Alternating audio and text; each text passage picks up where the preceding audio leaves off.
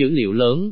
Các nhà tiên tri Tồi và Brian Cox, bài phỏng vấn Tim Harford, nhà kinh tế đưa ra quan điểm của mình về cuộc khủng hoảng nhà ở tại Anh, dữ liệu lớn và việc uy tín của các nhà kinh tế tăng và giảm như thế nào. Đâu là giới hạn của dữ liệu lớn? Liệu có nên xem trọng các dự báo kinh tế hay không?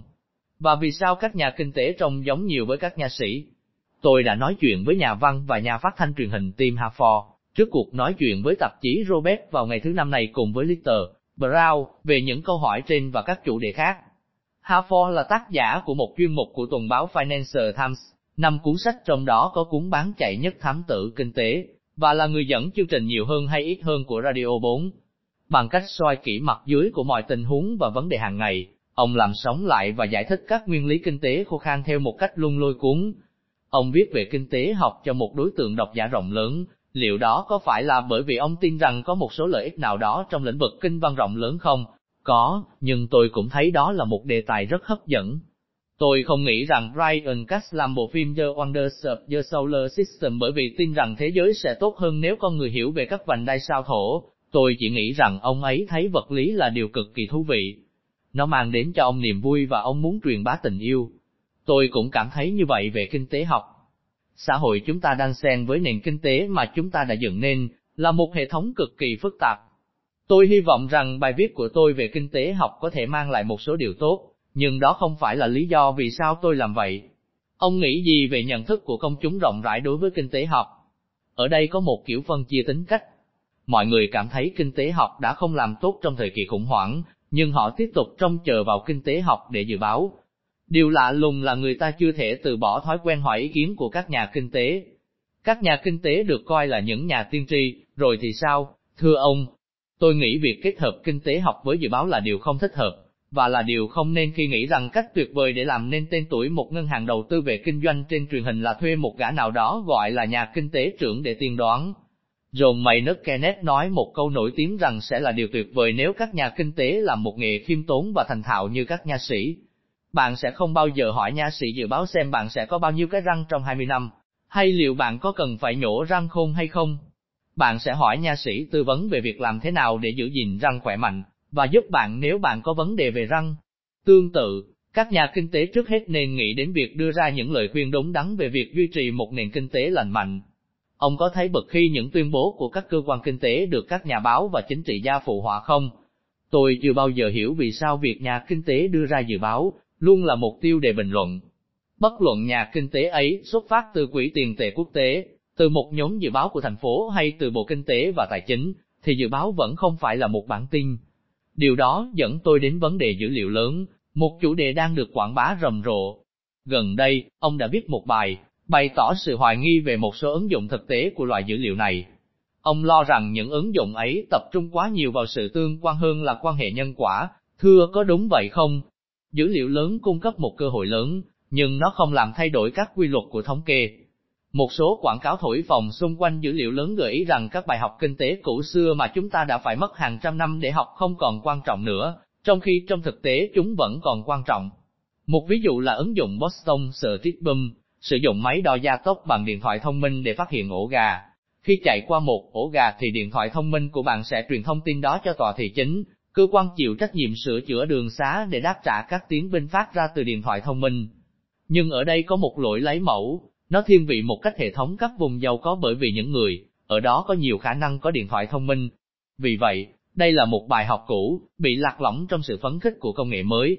Ông có nghĩ rằng chúng ta đang chứng kiến một thành kiến hướng đến việc giải quyết các vấn đề của những gã da trắng chỉ thích làm việc với máy vi tính và không nhìn thấy vấn đề rộng hơn không? Đó không chỉ là thành kiến của những gã da trắng chỉ thích làm việc với máy vi tính, mặc dù có điều gì đó trong đó. Có một thành kiến chung trong hệ thống đổi mới của chúng ta hướng đến những vấn đề nhanh và dễ giải quyết. Khi ai đó nói tôi làm việc trong ngành công nghệ, thì giờ đây bạn sẽ giả định rằng họ đang nói về một trang web, hay một ứng dụng. Bạn sẽ không nghĩ đến, ví dụ, sự phản ứng tổng hợp hạt nhân. Đổi mới những vấn đề lớn đang ngày càng trở nên thách thức hơn. Nó liên quan đến những công trình liên ngành, một tầm nhìn dài hạn và tốn rất nhiều tiền. Tôi không phải là người chống lại công nghệ cao và tôi là một khách hàng lớn của các sản phẩm công nghệ. Nhưng chúng không phải là điều duy nhất mà chúng ta nên tập trung vào. Ông nghĩ thế nào về tầm quan trọng của ý tưởng dữ liệu mở? Ví dụ việc các chính phủ công bố một số các dữ liệu của họ. Có hai yếu tố ở đây, các chính phủ công bố các dữ liệu của họ, tôi nghĩ nói chung đó là điều tốt, và các công ty công bố các dữ liệu của họ. Có một số dữ liệu hoàn toàn hợp lý phải giữ bí mật về mặt thương mại.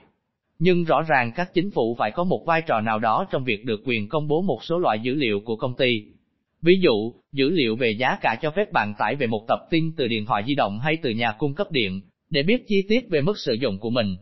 Sau đó bạn có thể tìm đến một trang web so sánh, tải tập tin lên, và trang web sẽ đánh giá mô thức sử dụng của bạn và gợi ý một nhà cung cấp với mức giá rẻ nhất. Đó là một sáng kiến mà, phủ thủ tướng Anh đang tìm. Tôi không biết bao lâu thì sẽ có dịch vụ đó, nhưng đó là một điều hữu ích trong một không gian thương mại ngày càng rối rắm. Các chính phủ có công bố chính các dữ liệu của họ không? Tôi nghĩ họ nên làm điều đó càng nhiều càng tốt. Tôi còn lưỡng lự một chút khi mà giờ đây các công cụ để hình dung dữ liệu rất mạnh để có thể thu thập dữ liệu, định dạng nó, làm cho nó trông đẹp hơn và tạo ra một số kết luận, mà không một lần suy nghĩ. Đó là một vấn đề. Có vẻ như, khi mà kỹ thuật hiển thị hóa dữ liệu trở nên phổ biến hơn, thì người ta có thể dễ dàng bóp méo thông tin nhưng người ta vẫn tin nó chỉ vì nó là dữ liệu. Ông có nghĩ đó là một vấn đề không? Vâng, có. Nếu nhìn lại các mẫu quảng cáo năm mươi đến một trăm năm trước, bạn sẽ nghĩ rằng những quảng cáo như vậy thật là lố bịch, làm sao ai có thể tin nổi điều này? Thời đó con người chưa quen với quảng cáo, não của họ chưa hiểu thấu việc các nhà quảng cáo đã nói dối họ. Nhưng người tiêu dùng ngày nay thông minh hơn và tinh vi hơn. Đó là điều tương tự đối với kỹ thuật hiển thị dữ liệu. Hiện nay, nó vẫn còn rất mới và có một số sự mô tả sai, hay những lỗi cực kỳ vụng về, giống như đưa virus trên Twitter, hay những điều được in trên báo chí. Tôi muốn đề cập đến những điều sẽ được nói tại buổi sự kiện của ông với chúng tôi vào thứ năm này. Đó là mối quan hệ giữa Kenneth với Erwin Fisher, nhà kinh tế và là đồng nghiệp của ông ấy. Thưa, có đúng vậy không? Tôi sẽ nói về kinh nghiệm của họ như là các nhà đầu tư.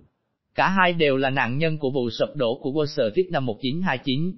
Cả hai đều thua lỗ rất nhiều tiền và phản ứng theo những cách khác nhau. Trong khi Fisher bị mất uy tín và sự nghiệp đi vào vòng xoáy chết người, thì Kenneth lại hồi phục và thắng lợi. Cả hai đều với tư cách là nhà đầu tư và nhà kinh tế. Tôi muốn vẽ ra sự so sánh đó và khám phá yếu tố tâm lý đằng sau đó. Vì sao Kenneth thành đạt và Fisher thất bại khi mà, nhìn bên ngoài, ban đầu có rất ít điều để tách rời họ. Như vậy, chúng ta trở lại với vấn đề nhà kinh tế là nhà dự báo. Hoàn toàn đúng vậy, và Fisher là một nhà dự báo rất nhiệt tình, và Kenneth không đưa ra nhiều những dự báo cho công chúng. Câu hỏi cuối, trước đây trong cuốn Nhà Kinh tế nằm vùng trở lại, ông có trích dẫn một câu, kinh tế học vi mô liên quan đến những điều mà các nhà kinh tế đặc biệt đã nghĩ sai, trong khi kinh tế học vĩ mô liên quan đến những điều mà các nhà kinh tế về mặt tổng thể đã nghĩ sai. Vì sao ông đưa câu nói ấy vào trong cuốn sách? Đó có phải là điều làm ông thức giấc ban đêm không? Không. Đứa con trai hai tuổi của tôi mới làm tôi thức giấc ban đêm. Tôi đưa câu nói ấy vào bởi vì nó làm cho tôi buồn cười. Bạn không thể là một nhà kinh tế giỏi nếu không nhận ra rằng thế giới mang tính phức tạp, và rằng kinh tế học là điều có thể sai.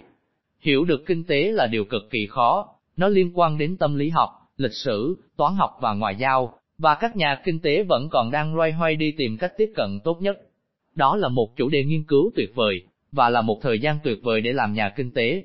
Bởi vì những vấn đề của ngày nay vô cùng phức tạp và không thể được giải quyết trong một thời gian ngắn,